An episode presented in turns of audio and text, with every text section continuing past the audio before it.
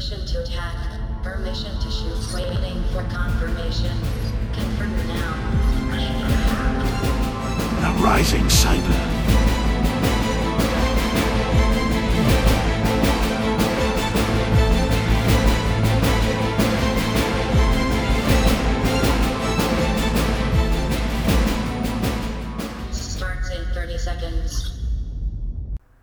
Welcome back to this new season of The Rising Cyber and to this episode, Corporate Cyber Espionage. So, espionage is the practice of spying to obtain information about the plans and activities, especially of a foreign government or a competing company. Espionage in the cyberspace realm is a cyber attack where an unauthorized user accesses sensitive, proprietary or classified data for personal, political, or economic gains. Probably the first case of industrial espionage with an insider threat goes back to the eighteenth century, when a British silk spinner made a great effort to get hired at an Italian manufacturing company. At night, working by candlelight, he made illicit drawings of the proprietary equipment the Italians used to spin silk on a large scale. He then returned to England and built the first successful continuous production unit in the world, based on this stolen technology. The boundary between industrial espionage and activities of government intelligence agencies is becoming blurred. It's a problem which is extremely difficult to measure. Firms that perpetrate corporate espionage don't share their activities, for obvious good reasons, and companies that are victims of such espionage activities don't wish to reveal most of the time, for the negative impact on their stock value and making them liable for claims from their customers and regulating bodies. And in many cases, they aren't even aware that they have been targeted by such activities. Corporate or industrial espionage is spying and exfiltrating of key information that has economical values, such as details on a competitor new projects, a detailed list of clients, research and development data, or any information with potential economical value. While the rationale for corporate espionage is different of that of the military espionage, it often involves the same techniques, such as monitoring, copying of files, and compromising members of the organization. Anecdotal evidence would suggest that the simplest form of espionage is simply an employee quitting or leaving with sensitive data. For example, a salesperson leaves to work for a competitor organization, taking with them a list of all important client contacts. That's why it is important to classify, encrypt, and label your data with a clear and well-worded non-disclosure and non-compete agreement in place. Tangible objects aren't your only assets. Data is one of the most important, if not the most important asset any corporate has. This should be clearly cognizant, as we are in the information age after all. To determine the value of your data, you can use this formula. Value of information equal cost to produce plus value gained. V I equals C plus V G. If a company spends ten million dollars on research and development to develop a new process that will generate one hundred million dollars in revenues, then this R and D data is at least worth one hundred ten million dollars. Asset identification is a very important subject, and I will include the link for a complete resource created by C I S A for asset identification, which will help you itemize assets in your organization. Few examples used here, starting from simple and basic to very complex and technical, that I'll be listing now. Starting with Larry Ellison, Oracle C E O, often brags on how he used or used to hire private investigators to sift through Microsoft garbage in his attempt to harvest information. So to all Microsoft employees, keep these red bins handy. The same man who openly admits having profiles of personal data of more than four billion people through Oracle data brokerage entities. The second one, back in twenty eighteen, Jeff Bezos' phone was targeted, where most of its data exfiltrated over a period of several months. The spyware used in this operation was Pegasus, made by the infamous Israeli N S O group. A genuine thanks to M B S, you made so many people happy. Back in twenty twenty-one, a Swedish court convicted Christian Dimotrivsky of stealing confidential information from truck manufacturer Scania and selling it to Romanian and Ukrainian criminal syndicates to be sold later to competitors. Same year, in twenty twenty-one, Fiat Chrysler Automobiles accused General Motors of corporate espionage. Fiat accused G M of impersonation of former Fiat employees' emails. G M in return accused Fiat of engaging in bribery and other schemes. This is a small sample of hundreds and thousands of corporate espionage cases.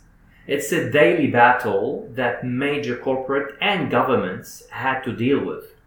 And here what the head of ASIO, Australian Security Intelligence Organization, had to say when questioned at the Australian Parliament House.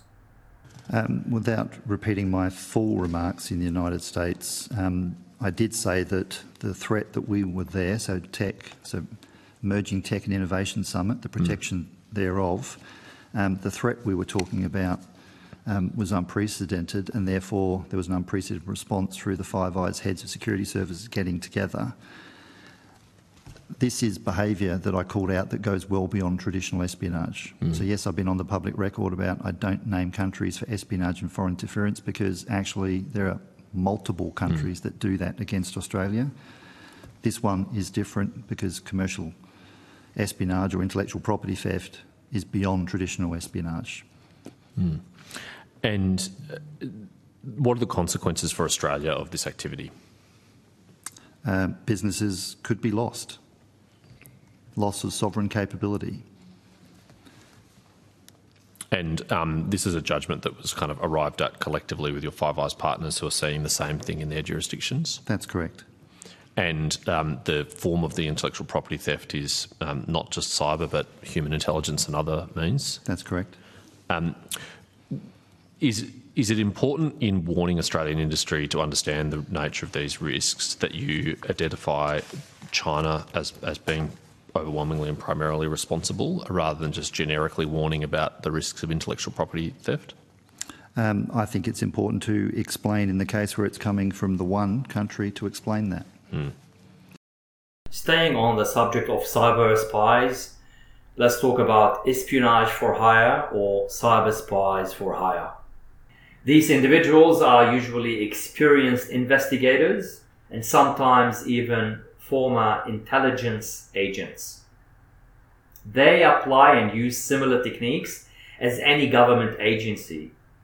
They primarily rely on social engineering techniques, accompanied by spear phishing and watering hole campaigns, and even using insider threats attacks. The surveillance kill chain, T T P, tactic, technique, and procedures utilized by them is reconnaissance, engagement, exploitation. For anyone who wants to look into these from the MITRE Enterprise Kill Chain perspective.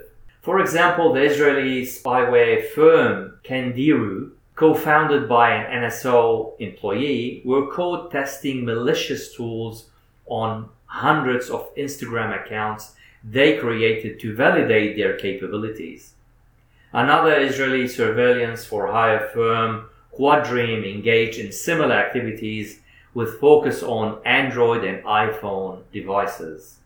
Firms such as N S O, Candiru, CyberGlobes, CyTrox, WISP and Quadream often market themselves as web intelligence services to enable collection, retention, analysis, and searchability, in addition to obfuscating the ultimate beneficiaries of spyware services.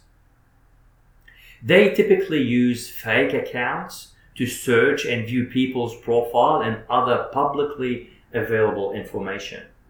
While spyware vendors often claim that their services and surveillanceware are intended to focus on criminals and terrorists, it is evident these are false claims and that they, in fact, regularly targeted journalists, political opposition, and human rights activists around the world.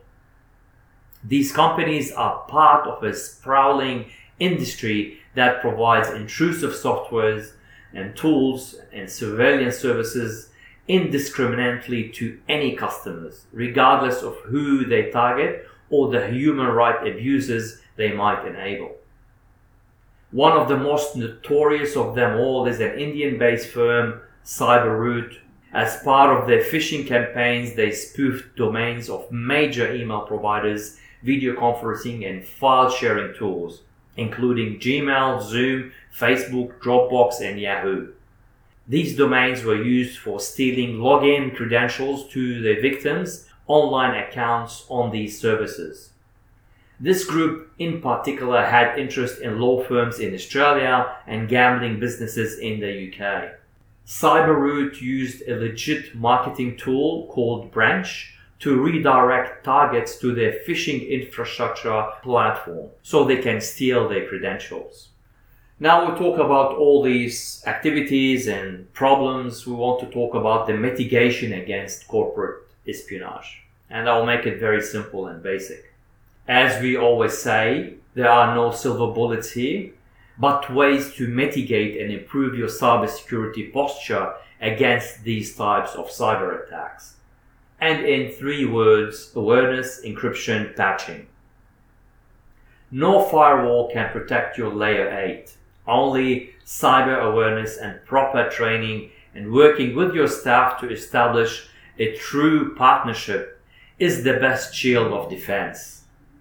Encryption of your data at rest and in transit, and only provide access on a need-to-know basis. Just in time and just enough access by applying the principle of least privilege. Patching all critical and high vulnerabilities on time. If you can't patch on time, don't make it public. As simple as that. While large enterprises and corporates have dedicated teams to counter intelligence and espionage activities, the best method for you to use is by reducing your attack surface. This is the best strategy you can implement to not only mitigate corporate espionage, but to enhance your cybersecurity posture in general. I will include the Australian Espionage Act for your reference here as well. And that will be all for this first episode for this season. Thank you so much for listening as always, and have a wonderful day.